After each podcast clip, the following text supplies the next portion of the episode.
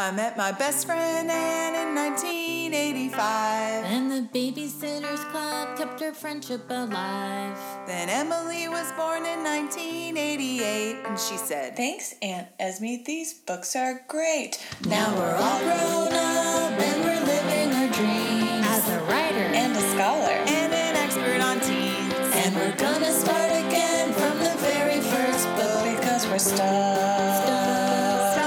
stuck in Stony Brook. Welcome to Stuck in Stoneybrook, a podcast about the Babysitters Club. Today we're discussing Book 15, Little Miss Stoneybrook, dot, dot, dot, and Dawn. Why is there an ellipses in the title? I don't know. I think that's a stretch for like incorporating one of the babysitter's names into like the thematic arc of the book. the I yeah, I always really liked this title. Um, I'm not sure. I'm not sure why. I can't defend it. I'm just saying that I liked it when I was a kid. I it's feel so like- ominous. Yeah, exactly. I kind of like that. It's like there's this whole thing called Little Miss Stoneybrook, and Dawn. Dawn is also there.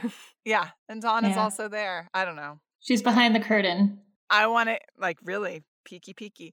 Um, I want to hear some one sentence summaries from you people. I'll I'll give you mine first. Uh, the BSC gets weirdly competitive while equating pageanting and childcare, and Jeff leaves Connecticut. Mm-hmm. Mm-hmm. I took a really different tack this time. Okay. And mine is pageants are stupid.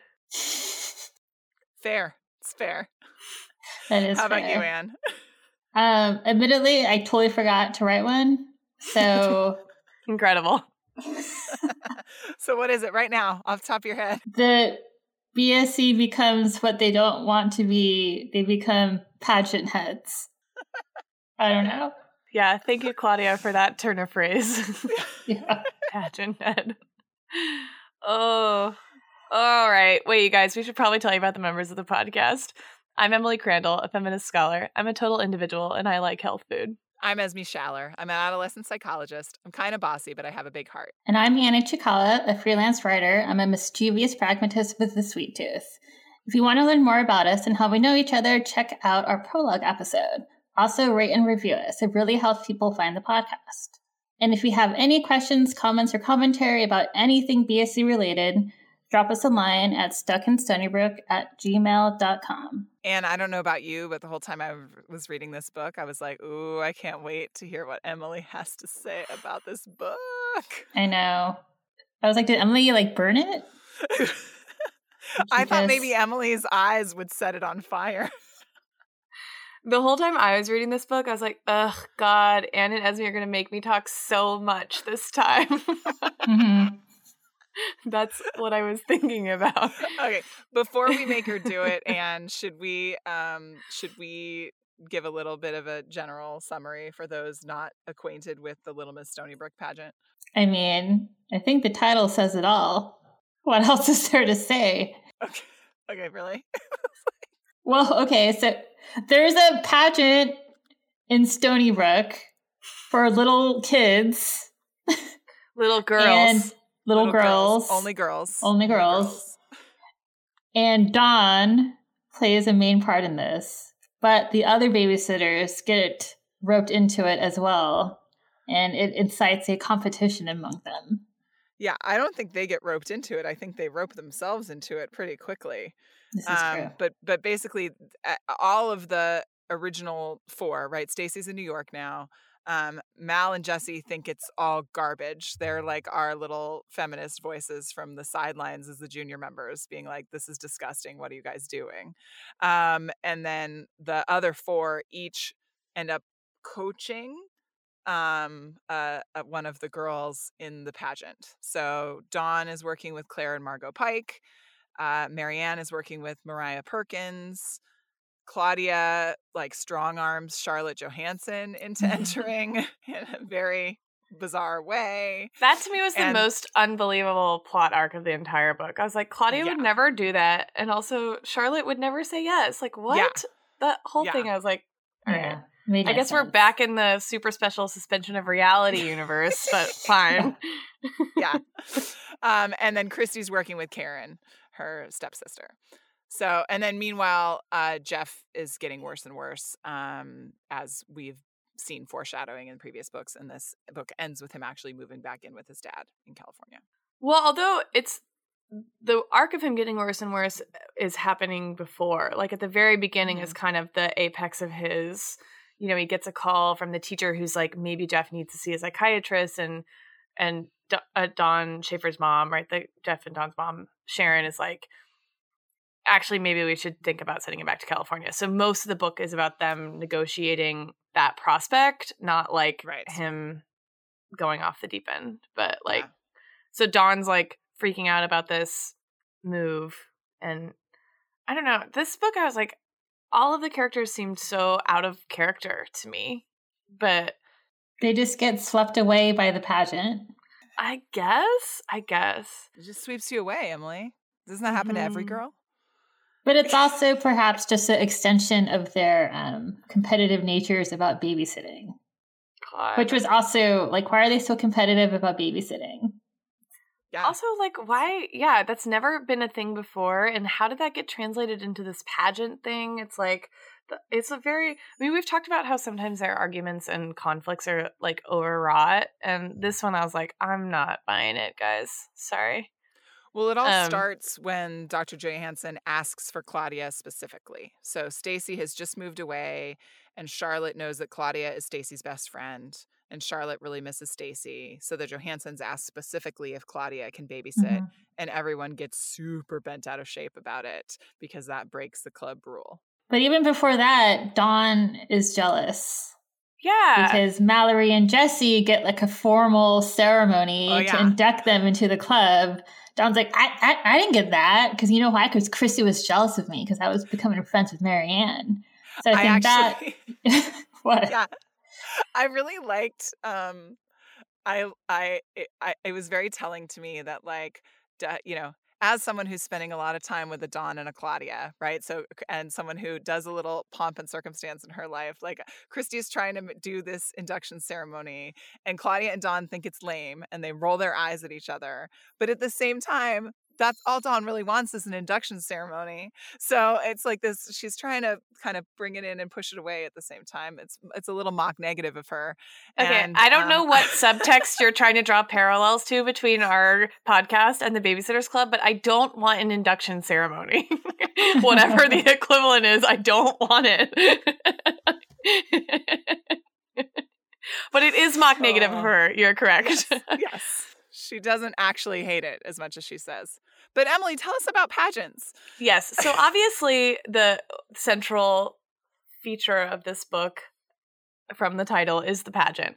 Um, but it's also the first time we hear the babysitters talk about sexism in the books. Um, and as you pointed out earlier, Esme, that kind of Mal and Jessi are the sort of voices of, they're the feminist voices, kind of you know they're the specter of feminism sort of haunting the rest of the girls and like all everything that all the drama that unfolds and mrs pike calls and asks dawn specifically to coach claire and margo in the pageant for a reason i don't know if it was explained or that i can't remember Because they live close. was. Yeah. oh because they live close remember, yeah. Dawn lives so close to the Pikes. That's where Nicky was hiding. You don't so need a she doesn't want to Yeah. have to pick her up all the time. Exactly. But because this thing has just happened with Charlotte and Claudia, everyone's kind of on edge. And then everyone's like, all right, well, I'm going to coach someone in this pageant as well. But initially, Mallory's like, oh, you're fucking kidding me. You have to do this pageant bullshit. It's going to be in my house. This is horrifying. And Jessi's like, yeah, that's some sexist nonsense. I think Claudia's the first one to say sexism, actually, though. Mhm. Um, because they're Yeah. reading a magazine in Claudia's room that mentions the pageant before they even get the call from Mrs. Pike. And so Claudia's like, oh, a pageant, that's kind of sexist. And then they're like, well, maybe it could be fun. So there were a bunch of things about this that I thought were really interesting. One thing that was interesting to me, commentary on sexism aside, is that the conflict that unfolds and the kind of lessons that we learn throughout the course of preparing for the pageant and then like dealing with the fallout from it on the day of are actually not really about sexism. They're about competition. That like ultimately all the parents are like, hey, you can do this, but just so you know, like, here's what you're risking, right? Like, there's going to be 15 girls who compete in this thing, and the only one is going to win, and everyone else is going to lose. And so, everything that they're like emotionally preparing the kids for is about losing the competition, not about like all the shit that Mallory and Jessi are really worried about. Um, Mhm. and so I thought that was kind of weird. But I would I was thinking about like what would have been the kind of feminist sensibility motivating, uh, like the dynamics of uh, whether or not you can participate in something like this in the late 80s and like the fact that the girls are talking about it as sexist is not surprising to me i mean you have you know the like pro- miss america protest in 1968 was this very famous kind of like radical feminist um, protest against you know the like booby girl like sexualization of like pageants in general and this is where people get the image of feminists as kind of bra burners is coming from, right? They famously like set up a huge trash can outside of the Miss America pageant with a fire and were burning things not like bras, but actually like their degrees, like women who had PhDs that were like, I got a PhD in history and I didn't learn anything about the history of women. So like this degree is fucking useless to me. We're like burning their degrees, right? That like we women's history doesn't exist, that like everything that we know about the world is circumscribed by and from the perspective of ma- man man man as the Mhm. abstract universal you know subject of history but also men eh, materially and historically and like and so that that famous protest is like you know was a commentary on both the sexism of the pa- of the pageant itself and like of pageantry in general right? The objectification of women women as objects of just you know beauty desire um all these uh, kinds of superficial things but also a, a commentary on like the lack of attention to women as sort of substantive participants in society in other realms. So it's a, it's a protest against the pageant, but also uh, it's symbolic of a broader kind of social problem around women not having a, a role in all these other echelons of society. Guess how old Ann M. Martin was the year of the 1968 Miss America protest? Eight? No, 11. 13. Oh, 13. I 13. was Yeah. interesting. Okay. Yeah. I was gonna say uh, when I said eight, I meant eleven because of uh, Mallory and Jessi, and I was like, oh. Oh. was she the Mallory and Jessi age or the, the babysitter's age? And and Mallory and Jessi, when and when the girls are talking about the sexism of the pageant, they talk about it a bit in those ways, right? That like there's they're like, oh, the parading around of women in you know clothes and bathing suits is kind of horrifying. It assumes it flattens women to this thing, this like node object of something to be admired.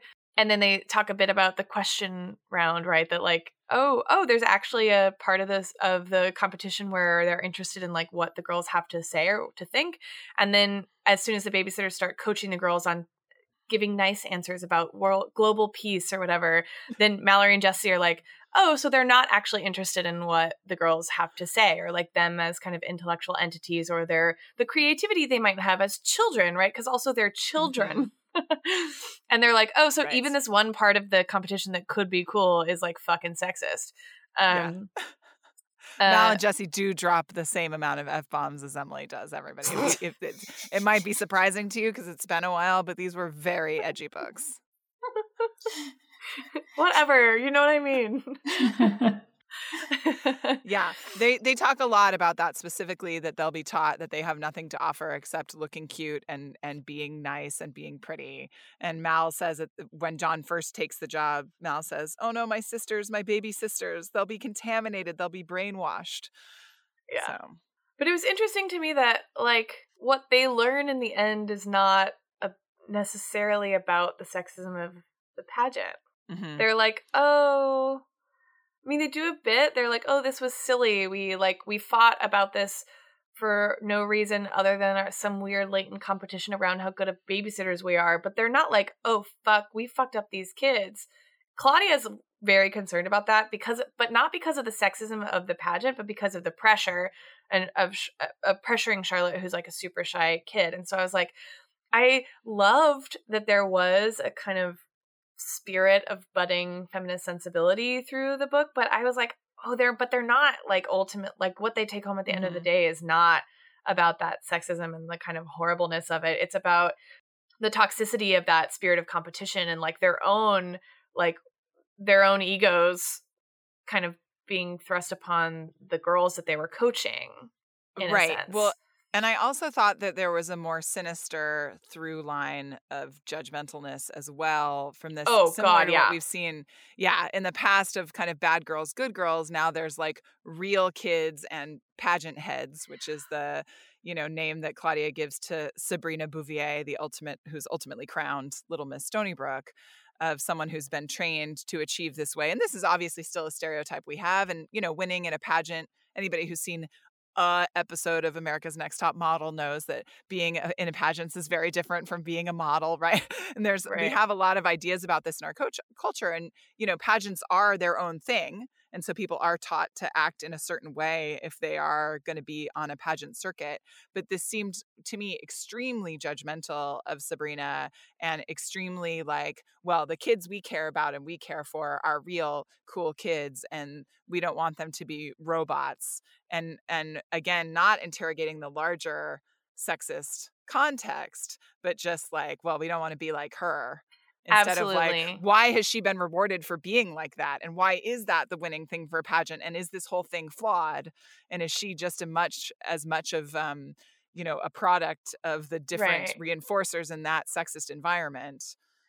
Yeah, and then like when when they're in the pageant ultimately and she wins and the babysitter's like, she wasn't even that talented. She's not even that pretty. It's like she's fucking eight. Like, what the hell is wrong with you? Like you I don't know. It's yeah, I thought that was really interesting because there's it seemed to me like there was a bit of a gap in kind of execution of that like fe- feminine budding feminist sensibility. Like I wanted them to have had a little bit more space for Sabrina, right? To like have understood that like Margo and Claire parading around in their bedroom in wanting to wear a bathing suit to the show was as much a, a function of the things that Sabrina had been a product of or been subject to as that. And that like that there those were like a continuum of experiences that are all rooted in like a broader social expectation that like this is all this is why this is where women derive social value. Right so I thought that was really interesting. And I, I, I think as someone for, and again, similar to Kristy's Big Day, I don't know why I liked this book so much as a kid, but both my copy and Anne's copy are totally falling apart. And um, you may have contributed to that some, Emily, but my guess is it's mostly me. Um, but I, I think Ann M. Martin wants to have it both ways, right? She wants to be able to recognize the the serious problems with it and also acknowledge that it could still be fun and it could still be appealing. And I think she shows us that through the range of the girls interacting with it, right? From someone like Charlotte, who is sort of coerced, to like a Myriah, who is a performer, right? And will probably do some kind of performing someday and ha- is truly talented, quote unquote. Um, versus a Karen who's just into giving the whole thing a try, but is not going to be able to be groomed to to act in the way that's appropriate to win a pageant, um, and kind of showing us the the parts of the the pageantry of it that are fun. Yeah. Um, wh- whereas now I feel like if this if she was writing this book now, it would be like the BSC protests the Little Miss Stoneybrook pageant. I don't think it would play out the way it did. So the last kind of like bullet point I had when I was organizing my thoughts around the different ways that sexism gets treated in this book was I think aside from kind of what the ultimate lesson is, like the fact that the girls ta name sexism as a thing for the first time and kind of what they understand that to be and how that weighs on them. Um, I think what the book is asking is this question of like, are sexist things always bad? Mm, hmm which is like a different way of saying like can sexist things still be fun right so it's like can i understand that like high heels and lipstick are you know patriarchal constructs or like participate are are part of a patriarchal construct of like what an ideal woman is and still like to dress up and like have a good time dressing up or whatever um Mhm. and there's different iterations of this i mean we talked about this last time with like you know the promise of kind of like liberal feminism like can we live un- in a society that was or can we like live according to the values of a society that at its root was exploitative colonial and all of these things and can like freedom and equality still kind of make good on their promises. And then we like there's a little bit of this in the sort of critique of capitalist vein like can i understand that capitalism is like ravaging the planet and like still derive satisfaction out of my like consumer choices or something? Like like do i have to feel Mhm. guilty every time i buy something? And like the I, I think that like this is a different iteration or version of that question right? That like can we participate in something that has sexist roots and that is clearly like drawing on sexist tropes and exists in like deeply patriarchal contexts and like have fun in it? And i think what the le- the lesson the girls learn is like yes you can you can have fun as long as you don't like succumb too much to the competition of it and then like but the thing itself is sort of not the problem it's like how seriously we take it. Mm. which like i don't know if that's where i would fall on on that on answering that question or those sets of questions but yeah there's a, a lot in here. Yeah, well, I think it's interesting that Ann M. Martin, the way she wrote the pageant, and like, you know, how we said, oh, sh- you know, the girl who won, Sabrina, she like, she wasn't that pretty anyway, which is bad thing to say, but also maybe Ann M. Martin is trying to get across the point that pageants aren't all about being pretty because when the babysitters are all coaching their respective, you know, kids, they don't ever really talk about what they look like.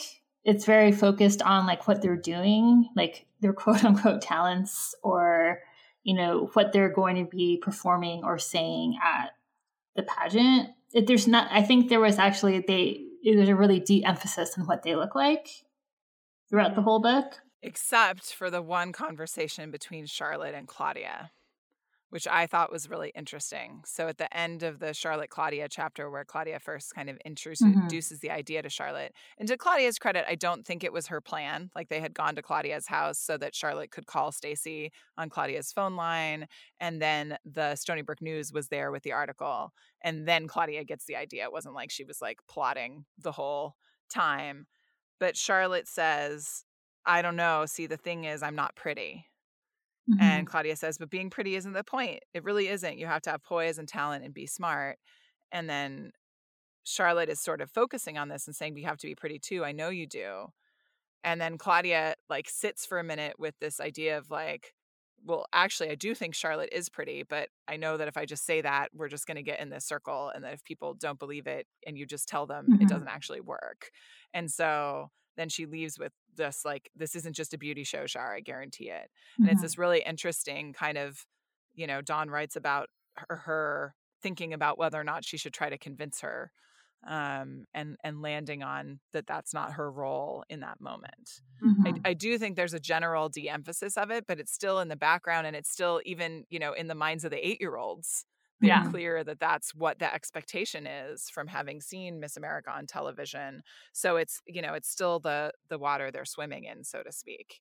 And Mm-hmm. I think they find it kind of unjust ultimately that Sabrina wins and like her saying them when they say she's not that pretty, it's not like, oh, this is cool that a girl who's not that pretty can win. It's like, oh, she shouldn't have won. She's not even pretty anyway. It just kind of like reifies the idea that like the winner should be pretty right. in a sense. Um I did they really say she's not that pretty?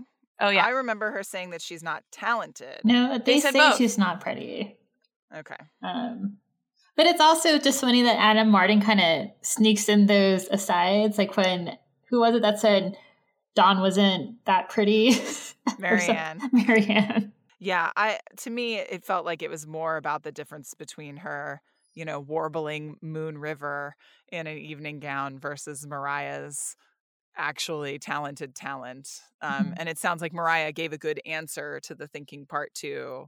And so did Mhm. Sabrina. So all else being equal, equal, it should have been Myriah. But again, that was the, it was partly because of that like it's a real kid versus a pageant kid Right. you know, because Myriah is more genuine that she should she Mhm. should win. I mean, Margo. just- Margo clearly had the best talent. Oh yeah, I'm sorry. Can we pause just to talk about the Pike Girl talents because they're both so good. And I know we've talked before about like how this this this book had a lot of babysitting, gals, but in service of the main plot, but there's a lot of babysitting. Um, and how when I read these with my kids, they crack up at things, and I forgot like how laugh out loud funny this book is. In terms of their two talents. And if I went to a children's beauty show, which I would not, but if I did and Claire and Margo Pike came onto the stage with these acts, I would give them standing ovations. Like I would be so excited. I mean, peeling a banana with your feet. Come on. It's foul and hilarious. Yeah. Anne can do it. I can I I- could Anne probably can do do lots it. of things with her feet. Apparently, she could also Um, do three dances simultaneously. Wait, I found where Dawn says it, and Dawn says it, and she says it out loud to the other girls. It's when we get the introduction of the term pageant head on page one twenty. Um, Claudia whispers to Dawn, "Do you know what that was? A pageant head. That's what a poor kid who gets roped into any beauty contest or pageant that comes along. Her whole life is one big smile. She's not that pretty." I pointed out. And maybe not very talented, added Claudia, but she knows pageants. And this is before they even see like this is when Sabrina this is when Sabrina is trying to help Claire and Margo. Like Sabrina walks over and is like, "Oh, I know how you can get rid of the pageant jitters forever." Like, Yeah. let me tell you. And then Yeah. Claudia's like, "Oh, that's a pageant head." And Dawn's like, "She's not even pretty." Damn, that is pretty it's pretty bitchy. To like an eight year old. Is this Yeah. is this though is this kind of a backdoor not not that this is better. Um and is this sort of a backdoor indictment of Mrs. Bouvier? Right? Because I feel like this goes back to like their thoughts about Mrs. Pre- Prezzioso and kind of the right the good kind of moms and the bad kind of moms and Mm-hmm. you know uh, it, it it has like a subtext about stage mothers and um you know because the very next line that you didn't read claudia says this girl knows pageants or her mother does and they know what judges like.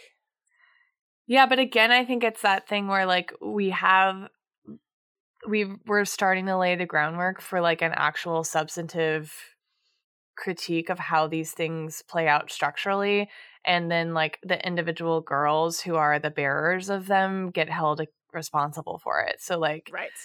so like Sabrina is kind of the bad guy even though like right like she's not that pretty um even though we we have the tools to see that like it's not her fault.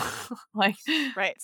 um well and you could argue that it's not even mrs bouvier's fault right? She's also raised in the same patriarchal right been structure. completely socialized to believe that like this is how she's gonna help her daughter like find self-worth in the world or like whatever the fuck reason. Yeah yeah. Yeah Um, it's funny that you mentioned the good mom, bad mom thing because we ha- we get a parenthetical in this book that closes a chapter where it Dawn's like, "And my mom is a my mom is a good mom mostly." But like the mostly joke is I think about her absent mindedness, but it's like, and then we have that weird moment where they're like, "Oh, you're more like my sister," and I'm like, Mhm. "Hmm, hmm Yeah, what that are we was supposed weird. to learn from that?" I yeah wait but you didn't say claire's talent claire's talent is almost as good as margo Oh, singing the Popeye song? Yeah. Singing the foul Popeye song about eating worms and germs. It's so good. Yeah, And and I the then- liked it. outfit. yeah, And she wait, Dawn alludes to like her sailor's hornpipe dance. I made a note of that because I was like, "What is that? It's actually a dance." Yeah. Yeah. So good. It's so good. What would your guys' talent be? I would Oh. never participate in a talent show. Mine would be peeling a banana with my feet. But what would you recite? Would you recite like Butterfly by Weezer while you did it? That's that would be very disturbing. that's, that's why I thought it would be good. I would sing Yankee Doodle Dandy. Oh my god, so good. Yeah. All right. Um yeah. As now would, like- when I was eight. As we would memorize things Yeah. and then totally. like somehow like memorize things and then come back to the pageant in five years and recompete and then say the thing she said five years ago, probably. I feel like this is a reference to something I don't know. Yeah, I don't I don't either, Emily. I don't know what she's talking about. She's about to pull out some old shit you forgot, Esme. Wait, is the talent is the talent when I'm eight or when I'm forty two? When you're eight. Oh, yeah. I feel like I was still very scared of things when I was eight. I was more Charlotte than than anything. So I Okay, what about 42? pulled Charlotte. What about 42?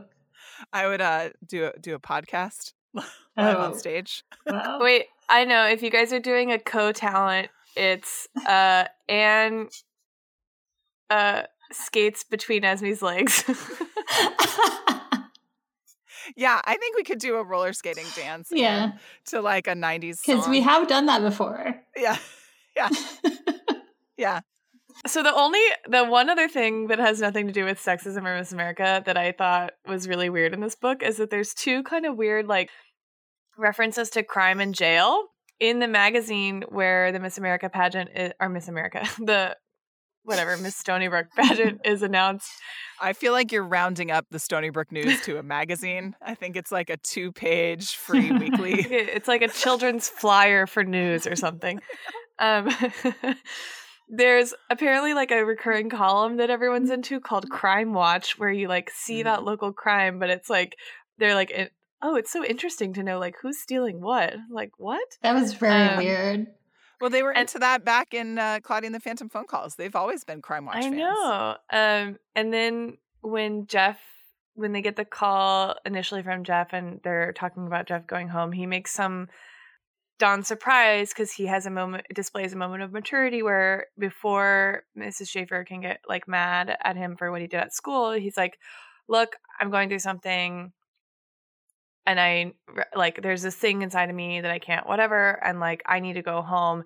And then he makes some quip like, I don't want to end up in jail. And they're all like, ah, ha, ha, ha, ha. like, of course, Jeff's not going to jail. And like, like they laugh. I was like, what? Oh God. Because like, he, if he was not like a white kid in fucking suburban Connecticut and he was suffering from, I mean, this is, I thought this, I was saving this as a segue to you as that, like, Mhm.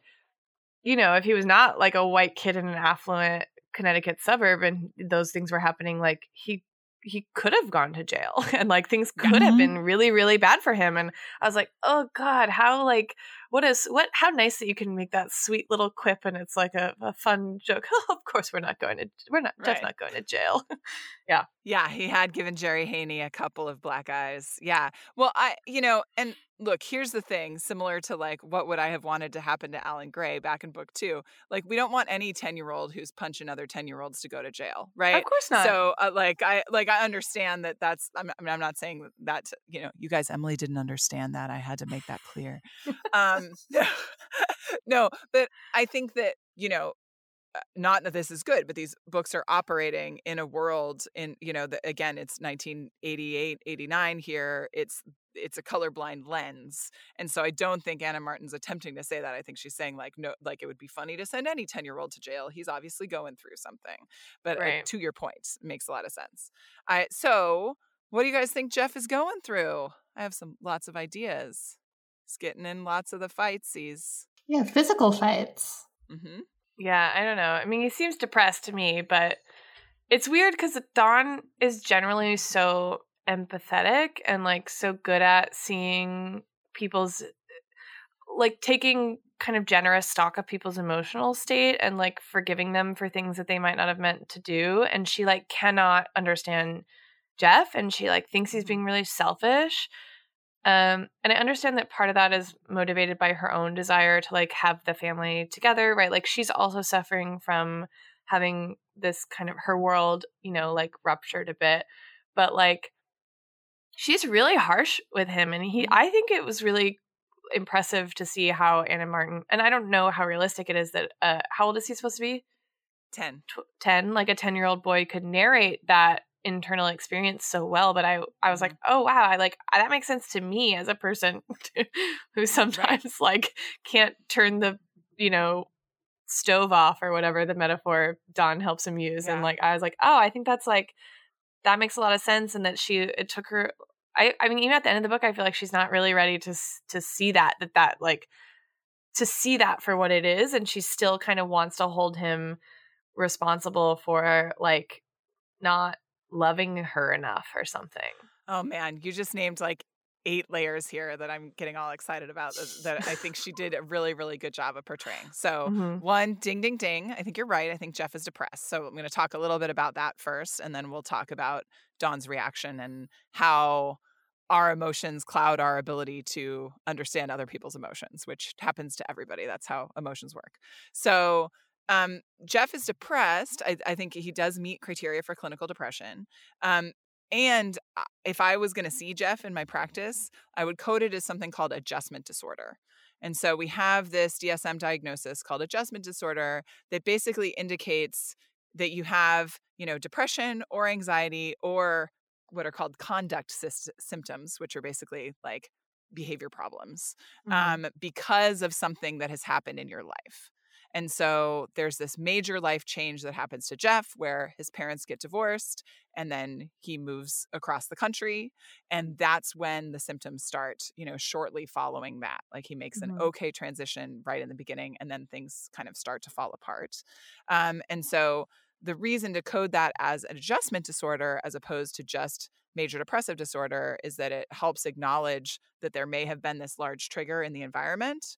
And then if that trigger is resolved and those symptoms don't resolve, then we would sort of change our mind and start calling it major depressive disorder. Mhm. Um, and I think that that makes the most sense for him. And I think there's a couple reasons why Dawn has a hard time giving him empathy. So it is very common for children that their cardinal symptom of depression is not depressed mood or sadness or uh, as an adult you know laying in bed all day crying a lot not being able to get up but that the number one symptom is anger and I feel attacked.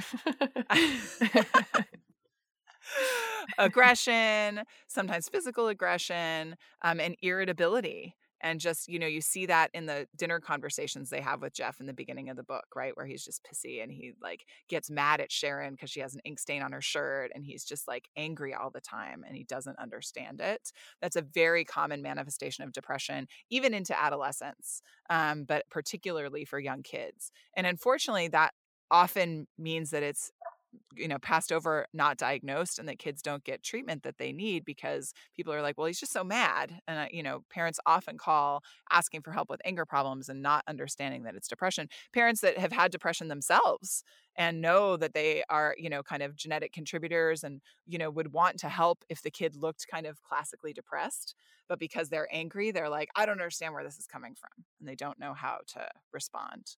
So i thought that that was very realistic um, how she portrayed his symptoms over the course of time and um, and how he sort of comes to understand them Mhm. and I think, yeah, he's probably more insightful than the average 10 year old boy. But with like a sister like Dawn and a mom like Sharon, I wasn't surprised that he could come up with that metaphor and sort of explain that he he's trying, you know, and he still can't fix it. He can't stop those emotions from coming. Mhm. Um, which is basically what depression is. It's too much, too much, too many, whether it's sad or irritable. Um, and it's like both too much and too little, right? Either you sleep too much or you can't sleep, or you, you know, you're no longer taking pleasure in things you take pleasure of. You have too much guilt when you haven't done anything wrong, and it, it's this flood of um, either irritability and anger or sadness. Um, in terms of your question of why Dawn can't get there, um, I really think you hit the nail on the head is that she's having too many of her own emotions. And I often, you know, working with my clients and working with parents, I think about and talk about like once your emotions are really strong and come on board, it's like you've had a couple drinks, they cloud your vision. Like you can't be as empathetic toward other people when you have your own big emotions about a thing. It's just really hard to do. So uh, for a long time, you know, my my specialty is borderline personality disorder, who's pe- who are people that have really big emotions in every category, you know, not just sadness or anger. For a long time in the literature, people thought that people with borderline personality disorder lacked empathy because they so often had their own big emotions that when your emotions are really big, it's hard to see someone else's emotions that's in front of you. When in fact, it's the opposite. When people with BPD are not dysregulated, they actually are much more empathic than the average person because they have this Mhm. huge understanding of emotions. But that gets kind of turned off when your own emotions are really big.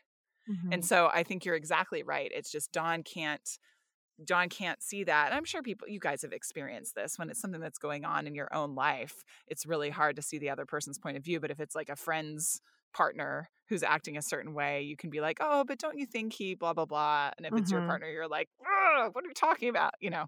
So I think that um I think that that's what's going on there Mhm. with Dawn. Do do you think that like I don't know, like are we getting is Dawn struggling with adjusting in a way that she hasn't like led on and like are we going to see more of that or is this just like it o- it's only coming up because Jeff is struggling with it so much? And you gave a little smile. I'm curious to see what you think about that before I answer. Oh, I was just thinking how she gets her own spin off series. Eventually. Eventually, I mean, yeah. Sure, yes. yeah, yeah, I think it's both. I think Mhm. she's, you know, there's a couple places where she's like, I mean, I would never do that. I would never leave my mom like that. Like she's she's decided that her job is to take care of her mom and to be there.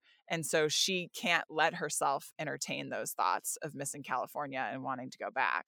And so. I mm-hmm. think there's an extra layer of anger at Jeff because he, you know, really can't help but entertain those thoughts. And so she she's both kind of like redoubles her commitment to stay in Connecticut, but I think also is envious. Yeah.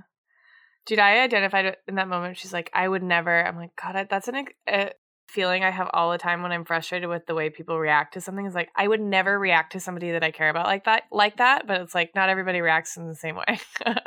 It's like hard Yep. to have that. yeah, have that to like have space for somebody to react in a way that you wouldn't. Mm-hmm. Yeah. It's really hard. It's really hard. But back, you know, back to that kind of protection of Sharon. The other thing that really jumped out to me psychologically in this book was this idea, um, d- you know, because Dawn is able to maintain her empathy and insight for her mom during Mhm. this, and this idea that Sharon feels like a failure for not being able to make Jeff happy in Connecticut.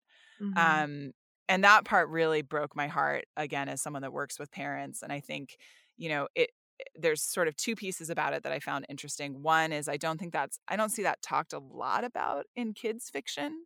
That sort Mhm. of perspective taking of the parent of like she must feel so bad and she must feel like she failed him and I know that that's not true, but that's probably how she's thinking. Um Mhm. so I thought that was a really nice just treatment of that. But we also have a really nasty history in psychology and psychiatry of blaming parents for everything that's wrong with kids. Yeah. Yeah. oh, and particularly mothers, right? Yeah. To the to the point of things like, you know, people said that autism was caused by refrigerator mothers, which is, you know, a mother that was cold, and so that's why the kids had no emotional reciprocity. I mean, Wait, it's but really you look this at the is so 50s, it's real bad. interesting then that like that that the book is so has so much room for Sharon, but in the case of Sabrina, you know, pageant head, like where we have no problem blaming her mom. Yeah. Yeah. huh. Well, and I think that's about how close we are to the character, right? Right, right. Um, and it, it absolutely is interesting that they exist in the same, you know, 140 pages or whatever it is. Mhm. Yeah. So I just thought that that was really nice because, uh, you know, Sharon absolutely, you know, look, parents feel guilty for everything bad that happens to their children, even if it has nothing to do with them. That's like part of being a parent.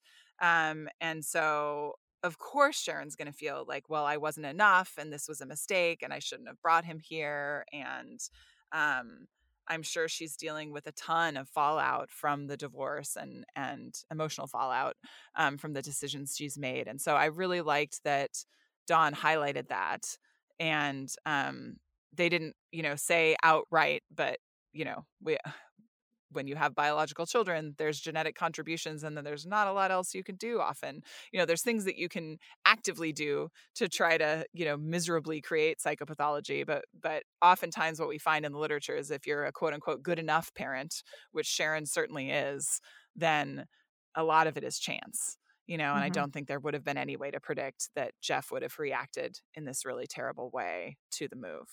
Um, so I just thought that that was nice that they highlighted it, um, and that that's something that you know I think mental health needs to continue to do more to address for parents. I spend a lot of my time sort of trying to magically lift blame that parents put on themselves for the misery their kids are in off of them so that they can also be more effective at helping their kids Mhm. Mhm. right? Because if you're stuck in your own emotions of guilt and blame, then you can't actually be there to help your kids climb out of that hole, whatever it is.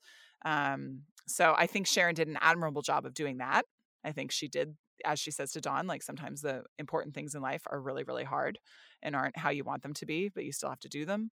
Um, and I think she did a lovely job of that. But I thought that that description of her own process was really good. Mm-hmm. Oh man, Mhm. It's deep. what an Yeah, emotional roller stuff in this coaster. Yeah. And do you have something more fun to talk about? I, I think help. I do. Yeah. Well, before I get into uh, my main thing, there were a couple of things I wanted to point out in the book that are just more random. Uh, Great. one of I them love your list of random being things. that um, when Dawn is describing all the members in the beginning of the book, as they do, and she starts to talk about Mallory and Jessi, she says something like, Mallory and Jessi are a lot alike, except Jessi's black. And I was like, okay, like that's a weird statement to make. Like, as if the only thing different about them is that Jessi is black and Mallory is not. Mhm. well, and like not think not thinking about like what that difference might mean and like what else it comes with. yeah. Right. just Yeah. like It was Yeah. just like it was just like really thrown out there and just like left there to hang, kind of. Buckle up, girls. I think we get to hear that about 45 more times. Oh, at great. least. Um, and then also, gotta, gotta get it in there somehow, Anne. and then also they talk about um, in the beginning of the book also where Watson and Kristy's mom go to an auction to buy a bird bath. Wait, Yeah. I have a question for both of you. Does the bird bath reappear? Because I vividly remember the like that there was a bird bath, and when I read this book, I was like, did I remember that from this book, or does it have like something, some other significance later on? I I don't Well, know. I remembered it from this book. Do you it may come genuinely not again. know, or you're just fucking with me? No, I genuinely don't, don't know. know. Okay, okay, fine. But like, what kind of bird bath is this? An expensive one you buy at an auction. Yeah, I assumed like one of those like stone ones, like on a little pedestal. I mean, Why Not an like- auction? Was it like an estate mm. sale? Like somebody That's what I died? think. Yeah, I assumed Oh. it was an estate sale. Do you remember the bird bath that my dad made in our front yard? Either of you? It was with like a round piece of tin and like one piece of wood. No, I don't remember that. I I remember that. yeah, yeah, it was in the front yard through the all of the '80s and most of the '90s. Wait, really? Yeah, yeah. I, I'll have to have my mom send a picture. I need Yeah, a photo of but it- this. It, did not. It did not need to come from an auction. It was like a Jan Landau special. Yeah, I mean, I definitely would have remembered it. I was over at your house a lot in the 80s and 90s. yeah. It was there. It was like near the swing. Huh. Okay. Need a picture. Listeners, we'll post a photo of this bird bath on Instagram. Don't worry. um, Ooh, it's a bold claim. yeah. So, um, we've talked about in the past a lot about Ann M. Martin's pop culture references and how sometimes they're real and how sometimes they're not. Like we were talking about the wandering frog people and how that was maybe Teenage Mutant Ninja Turtles, but it's kind of a stretch there. In this book, she pretty much alludes to Cabbage Patch Kid dolls, although she just calls them Cabbage Patch dolls. She doesn't have the kids on it, but obviously they're Cabbage Patch Kid dolls. So th- she brings it up a few times when, uh, when in reference to Claire about how like you better train Claire for her answers at the pageant because she's just gonna say she's gonna save her Cabbage Patch doll from the fire or something like that, and it comes up again a few times. So I was just thinking about how big Cabbage Patch Kid dolls were in the eighties. Like they were like Emily, you probably maybe you remember from the from the nineties version of the Cabbage Patch Kid dolls, but It's not the same. not the same. They they had moved on Well- to American Girl by then. But we had Cabbage Patch Kid dolls. Yeah, but were you like, uh, like I remember screaming and like crying when I got one for my birthday. Yeah. Okay, yeah, Like, no. they- They couldn't keep them in stores. Rabina Luella, that was my Cabbage Patch Kid. What was yours name, Dan? I don't remember. Oh, come on. I had like four of them though. So this is what I I don't remember anything as she remembers, which is why it's her talent at the pageant. Oh, this Remembering. Good Remembering callback, things. Good callback. My second one was a boy baby, and his name was Guy Jules. He was like French. Yeah. Um, yeah. I mean, you don't remember any of the names? No. Okay, they came named. They came named. I mean, they were such a huge thing. Like there, there's like footage on YouTube you can find of parents literally fighting each Like, other, like at Toys R Mama said Us. knock you out. Like I've read stories of like people like getting their leg broken and like a stampede, going to try to get these dolls. Um, but they were just so huge, and I was like, oh, that's like, of course, Ann M. Martin like she probably wrote this book in like 86 or 87 this book came out in 88 but you know it's pretty much at the height of cabbage patch like the cabbage patch craze. So i kind of started looking into it thinking i would just get some facts about this many cabbage patch kids were sold or like you know this is how much money it made or like some facts like that but then i i like started reading about the the origin story of the cabbage patch kid doll and I was like, whoa, this is, I never knew about this. So, um, okay, so they were first released, you know, mass produced as we know them in 1983 by Coleco, which is a toy manufacturer. um, and, you know, every Cabbage Patch Kid doll came with like a birth certificate and it had on its butt signed Xavier Roberts. And I just thought, honestly, Xavier Roberts was some fictional character, but apparently it is like the guy who, quote unquote, invented the Cabbage Patch Kid doll. No, he, yeah, he was a real dude. He's a real That was dude. his signature. It was a signature, yeah. Um, so I'm not going to get into like the the fictional Cabbage Patch Kid story, like you know, they're kind of like fantasy origins and stuff. But Xavier Roberts, the guy, he was um, from rural Georgia, and it was like a town called Cleveland. And his mom, I guess, always had this interest in crafts and arts, and he kind of just was interested in crafts and arts also. And when he became older, he ended up owning some like a gift store in Georgia. And he would go to all these craft fairs in southeastern US and go, look for things to sell, like unusual things to sell in his store. So one of these craft fairs in, in Louisville, Ooh. Yeah. no, in 1976, he met a Wait, woman. Is there a conspiracy afoot? yes, Logan is responsible. Logan's family works for. yeah, It's- it's Logan's Khalif. dad is the Xavier. Roberts. Yeah. um, so he met a woman at one of these craft fairs in Louisville. Her name is Martha Nelson Thomas. And she had attended the Louisville School of Art, and she was very interested and known for her soft sculpture creations. And this was kind of like the art form that she was really known for. And at this craft fair, she was selling her handmade dolls called doll babies that you didn't buy, you adopted them and they came with a letter from Martha and like a letter from the doll baby that said her name and like what she liked and all this stuff. Um, and Wait, I have a Xavier- question. Mhm. When you adopt them, do you still pay for them? I think you still pay for them. Yeah. Yeah, It's Okay. adoption fees. They're adoption fees. adoption fees. okay, yes. but you. Okay. Okay. I mean, it was So just ki- Xavier Roberts just stole all this shit from this woman. Is that the upshot of this?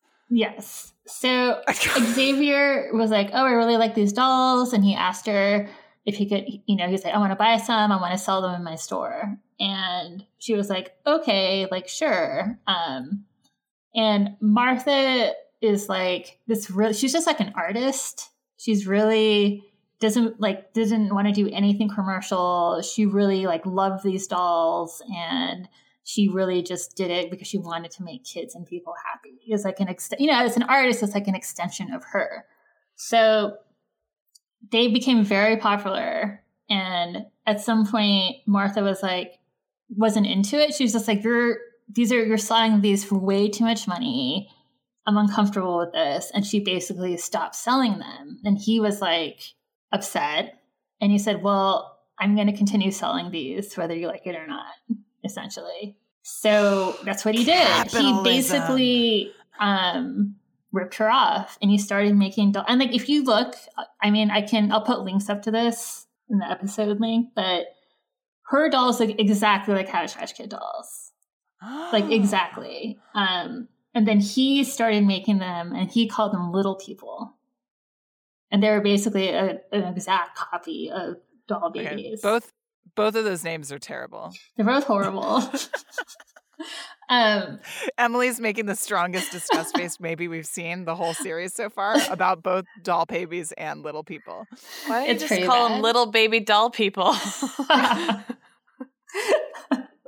well, instead they call them Cabbage Patch Kids, which is also very strange. So this was okay. So he started making little people in the late seventies, and um, they began they get started getting very popular as little people. Emily and I are both so mad. We're so mad at, at Right. capitalism I and at women's ideas getting Um, stolen again. Anyway, so in 1982, he licensed them to Coleco and Coleco. Coleco, sorry, Coleco, and sorry, he live with a toy collector.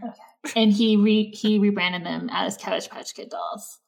But so they were released in 1983. But in 1979, Martha actually filed like tr- like a lawsuit against him, and it didn't really get settled until 1985, um, and they settled out of court for like an undisclosed amount of money. But she was like happy Oh. about it. Um, basically, part of it was that he had to admit that he took inspiration from her. Um, but you know, I I watched this like 15 minute bias documentary on this where they interviewed her friends and also her her husband. She her she died in like 19 in the 1990s, I think. She um they were just like Martha was just salt of the earth woman. She was an artist. She didn't care about money. Um, she like hated that her idea was like this crazy mass produced overpriced thing that was being sold to children like she really really felt horrible about that because that was like everything she was against um Mm. and then there's like all these clips of like Xavier Roberts being interviewed where he's talking about how he thought of the idea and how like it just came to him one day and like I'm just really interested in this self sculpture kind of doll and all this stuff. Um and he, like, lived- Sexism. I know. And he lived in this he lived in this crazy house that they showed. It's like it has three rooms.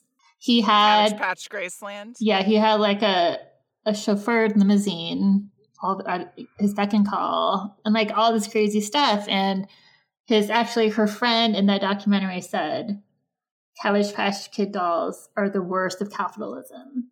Oh wow. Yeah, so it's I just love the yeah. idea that this guy's like, I'm gonna get rich, and here's what I'm gonna do. I'm gonna rip off this woman's baby doll idea, and I'm doll babies, I'm gonna doll make babies. I'm gonna make so many little people doll babies that I can ha- hire myself a limo chauffeur to chauffeur around me and my little people doll babies or whatever the fuck they're called. Jesus Christ. Okay. Oh my god. Yeah, but isn't that- wow. I was like, wow, I never knew that. I mean, I would That never know that as a kid. ride. But- And you're taking me on so many journeys on this podcast. Well, I wasn't expecting this dark side to the Cabbage Patch Kid dolls, but I mean, I guess It- should we be surprised at this point? no, I guess root beer barrels. I mean, yeah. Yeah. Cabbage Patch Kid dolls. But it's, but then I just started thinking about these weird dolls that why were, how did these dolls become so popular? Um, because they're kind of, they're, they're kind of ugly cute, I would say. Mhm. And I think the whole story about adopting them like was really appealing to little kids. I mean, I know it was for me. Like Mhm. it felt cool to get this thing and it comes with this birth certificate and they seem Well- they seem so like each doll seems so unique. right. Mhm. That was exactly what it was. They all had Mhm. different clothes. They all had, and they had a really sophisticated production structure. I don't know how how their supply lines looked, but like when you went to the store, if the store had any left, there were five of them that didn't look anything alike. You're right. And so they were all different. You couldn't, no one else had the same one as Mhm. you. They didn't have the same clothes as you. They all had a different name that they Mhm. came with. And so you could create this different backstory. And I think that's exactly what it was. I think that part was really, really smart. Right. And he also saw that from Martha. Like her Yeah. whole thing was they were all unique. But Clearly. interestingly, like in 1984, um, Martha came up. I forget what it was called, but I think it's something like baby doll kits or something like that. But it was basically you could buy the parts to make your own Cabbage Patch Kid doll. Um, and her thing was like, you can you can make this with your own hands and like love and give it to your child. It's cheaper than a Cabbage Patch Kid doll, but like and you it basically looked like a Cabbage Patch Kid doll, but it obviously didn't do very well because at that point in 1985, all kids wanted was you know the box from Toys R Us. So my mom did that. Wait, really? I don't know if it was Martha's kit, but do you remember my weird redheaded Cabbage Patch doll? oh my god! I think I named her Tina. I had her before my real Cabbage Patch doll. And I probably broke my mother's heart. I was disappointed because it wasn't a real. Cabbage Patch kid. And the Altamiranos had like six real Cabbage Patch Right. kids, and I didn't have one. I don't know. I would love to know if it was Martha's actual kit. That is lost to time. My mom, my mom and I, but she will not remember where she got the kit, but it was one that she made. Oh wow! Yeah. I, I'm gonna send so you the funny. link of the thing of the package. Oh, okay, yeah. And maybe your We'll mom if it it looks might similar. because you would buy the head, and then you Mhm. would buy like a pre-stitched body that you would stuff, and Mhm. kind of like then you would like choose your clothes and stuff. Yeah, Whoa, yeah. That's Wow. weird. that's my weird. God. Yeah, it turns out I don't remember Cabbage Patch Kids, so I'm like, Yeah. er, how different could they really be? How many were made? I mean, that's what I said. I think they had a really clever structure for making them different where they sent They them, did. I think in an article they Ah. had some sort of like production where they they could like mix and match certain things to make sure that there are a lot of different iterations of them. But Like I, I didn't. I mean, yeah, every girl, every girl, and a lot of boys had them, and I don't remember ever seeing another one that looked anything like mine. So, like, didn't have the same Interesting. kind of Esme's hair, was didn't have the same special. clothes. they were all special. Okay, do you guys think we have time for BSC Big Five? We could try to do one quickly. Yeah, we haven't done one in a few weeks. And one thing that I, I had to think about with this is, you know, now we have Mal and Jessi on board. So I want us to start thinking about some Mal and Jessi subscales here. Yeah. We don't know a ton about them yet. So we know that Mallory is practical and level headed. Um, and we know that Jessi likes to tell jokes and is a dancer. So we can assume that she's physically apt, apt, apt, physically adept. That's the word I want. Um, no, we know that is correct. okay. Physically ept. I hate you a lot. Go. any- anyway. okay. So this is from Shay. Um, and she I, I checked pronouns so we can use pronouns. Um, she wrote in a bunch of facts for us. So should I just read it to you guys really quick? Or do you Mhm. guys want to Yeah, read read the highlights. She always loved school, excelled as a student. She says, was in gifted and talented programs and probably really annoying to people and thought school was always very important. Teachers adore me at any rate. Still have embarrassing dreams about finishing homework. Was all involved in everything, more in high school than in middle school. Tons of clubs, sports, extracurriculars, and actually enjoyed middle. uh, Sorry, actually enjoyed high school, even though I wasn't pretty or popular. Had less of a good time in college and had trouble making friends. But I've been a teacher for eight years now, so I still love school um, says she's sort of a mix of leader and follower. In elementary and middle was more of a leader and more extroverted. Um, and then Ickley, looking back, probably because she was a girl, started becoming more of a follower in high school and beyond. Still sort of fighting back towards being more of a leader. Very introverted now, but a totally different person when I'm with my class as a teacher or librarian and with my husband. Lately, I've been trying to take more of a leadership role in my community and in social justice initiatives not really interested in fashion at all go for comfort and price points with an eye toward at least stand not standing out for wearing terribly unfashionable things. As a middle schooler i was a bit more into fashion wanting to look cool but having no idea how and no budget to make this happen. Once i became an adult i cared less and less and less. During quarantine i've barely changed out of gym clothes and pajamas. At work in the real world i wear flats pants and a plain shirt each day for simplicity's sake.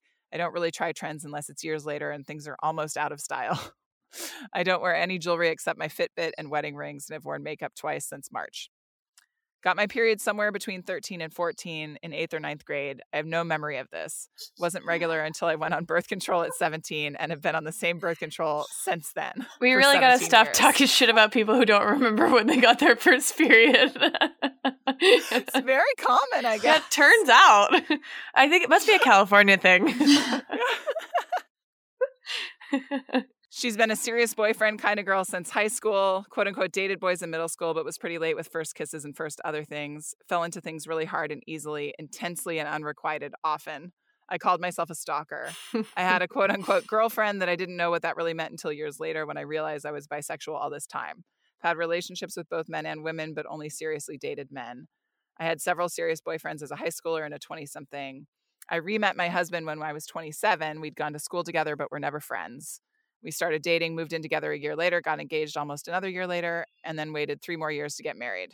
Um, and they're in the process of becoming foster parents. Congratulations and thank you, Shay and Shay's husband.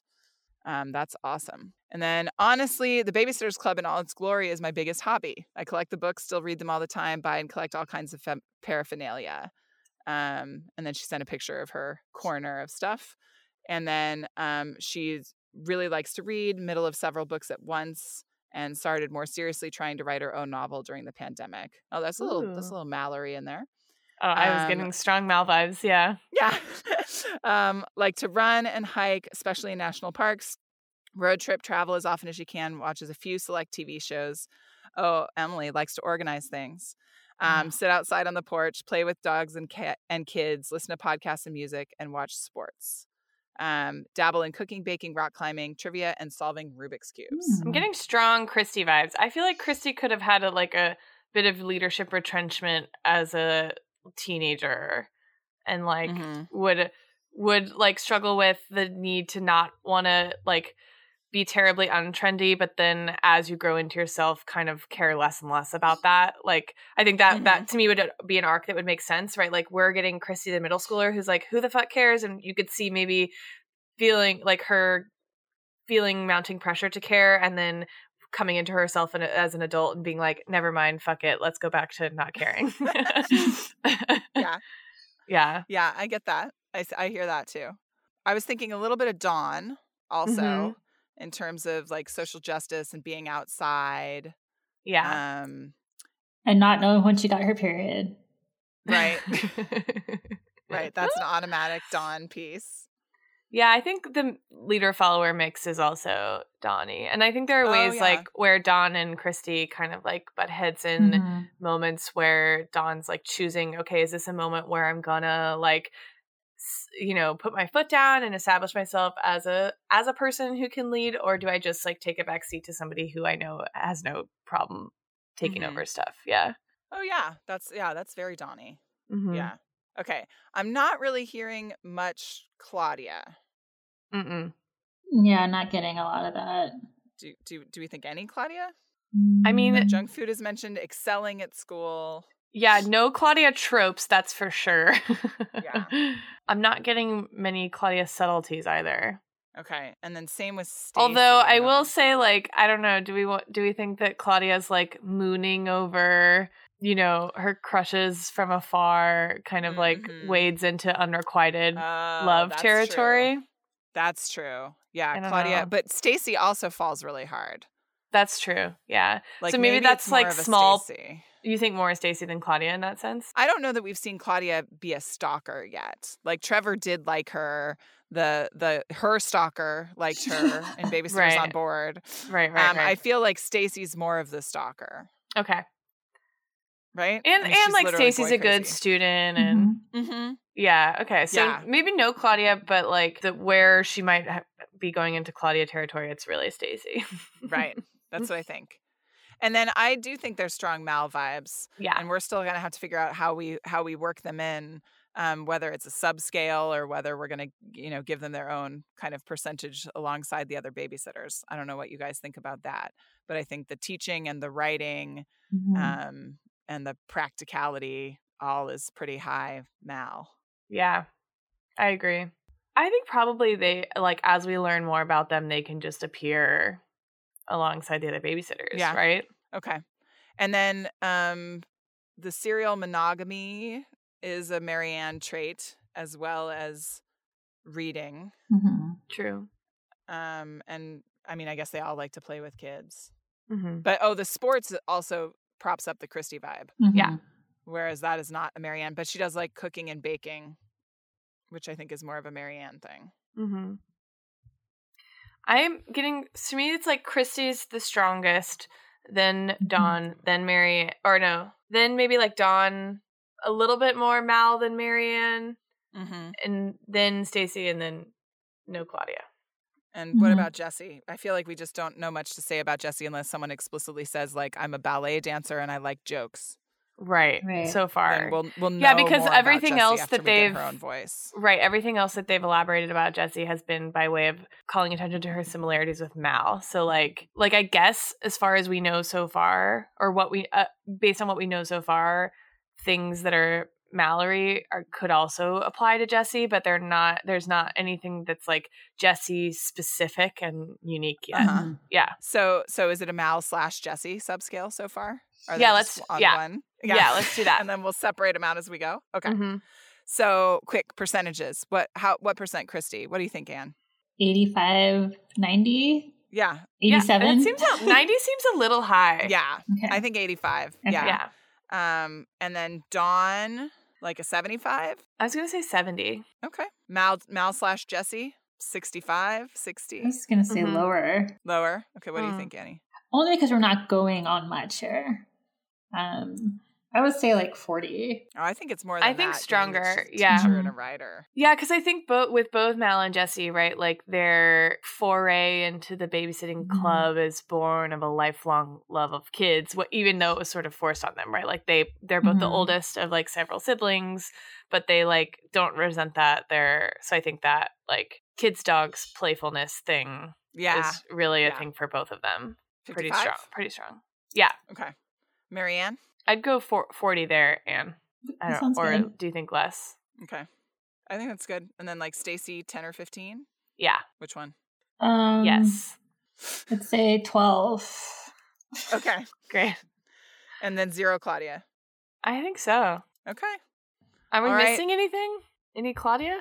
I mean there's no there's no crafting or art at all other than like writing is an art, but that's the only one and that's not the one that Claudia is going to choose. Oh, I guess that's one way, one thing we don't know about Jessi yet, right? Like we know that Mal is a writer, and we know that Jessi loves books, but like ha- having uh, any interest in writing is not necessarily something that we've seen for Jessi. Yeah. Yeah. We'll but yeah, but we can goes. separate those scales out with some more nuance as we well, Yeah. after we have a Jessi book. All right, Shay, we know you're a really big BSC person, so I hope that this is satisfying to you. We're giving you 85 Kristy, 70 Dawn, 55 Mal slash Jessi, 40 Mary Anne, 12 Stacey, and zero Claudia. Let us know if we got it right or wrong. Tell us I what love- your loved ones think. I love when Anne throws out numbers and they're not zeros or fives.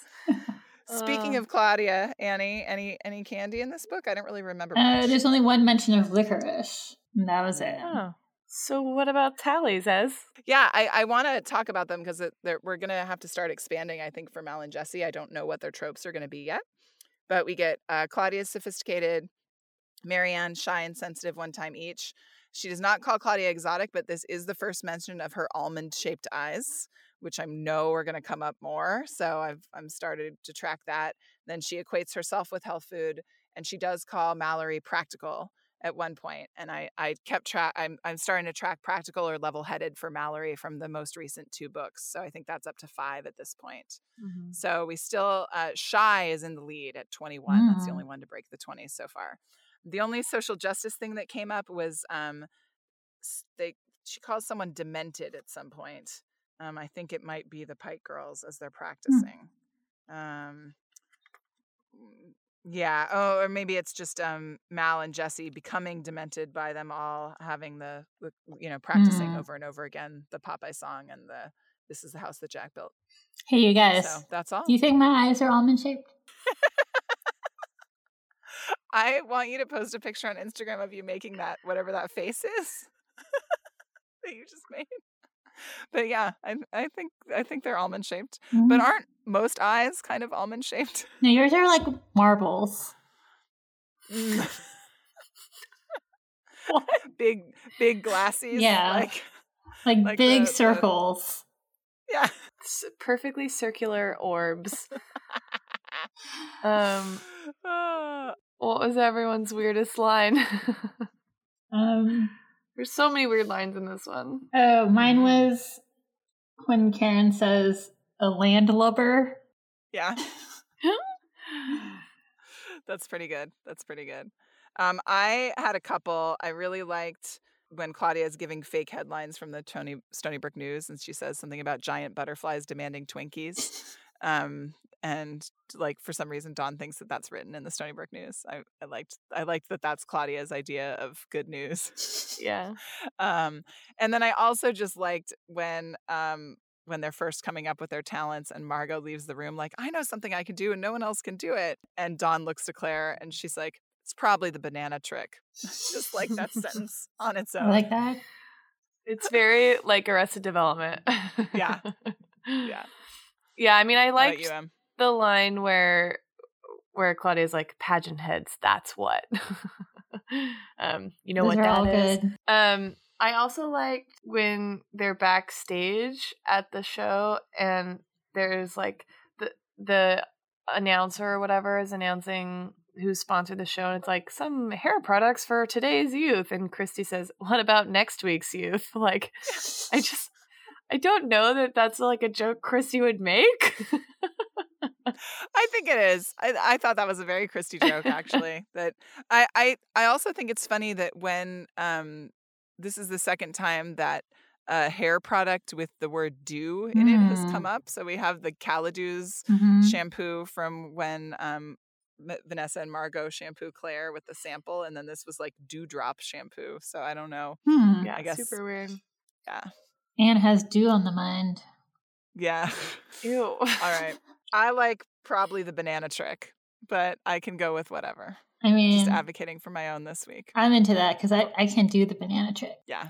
Great. When how many how many about uh, both of you? how many um subscribers or Instagram followers do we need to get for you to post a video of you op- opening a banana with your feet? Yeah. Like two million. Two million? Yeah. All right. Well, you heard it here first.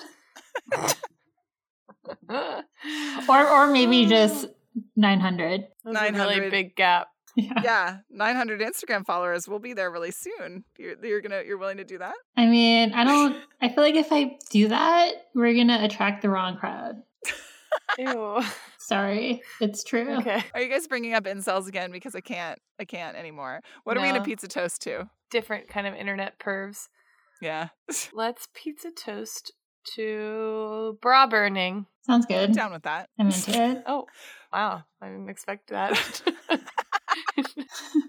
Did you want us to fight you a little bit more, or I mean, I'll pizza toast to bananas. No, you want to have the episode title be bananas and also pizza toast to bananas? it's a little banana and heavy? are you hungry? I think I am. I need a snack. okay. So to bra burning? That was just my suggestion. You could suggest something else if you want. No, I liked it. I Great. think it's appropriate for this episode. All right, pizza toast to bra burning. To bra To bra burning. This episode of Stuck in Stoneybrook is now adjourned. Thank you to Ann M. Martin for everything. Stuck in Stoneybrook is edited by Emily Crandall. Theme song written and recorded by Gary Schaller, performed by the band Kid Kit. You can follow us on Instagram at Stuck in Stoneybrook or find us on our website, stuckinstonybrook.com. Need some books that we mentioned? Buy them from our bookshop and support both a local independent bookstore and your favorite series literature analysis podcast. Find us at bookshop.org backslash shop backslash stuck in Stoneybrook. Lastly, if you're feeling dibly generous and you want to rate and review us on iTunes, that would be super helpful. You're the best friends a girl could ask for.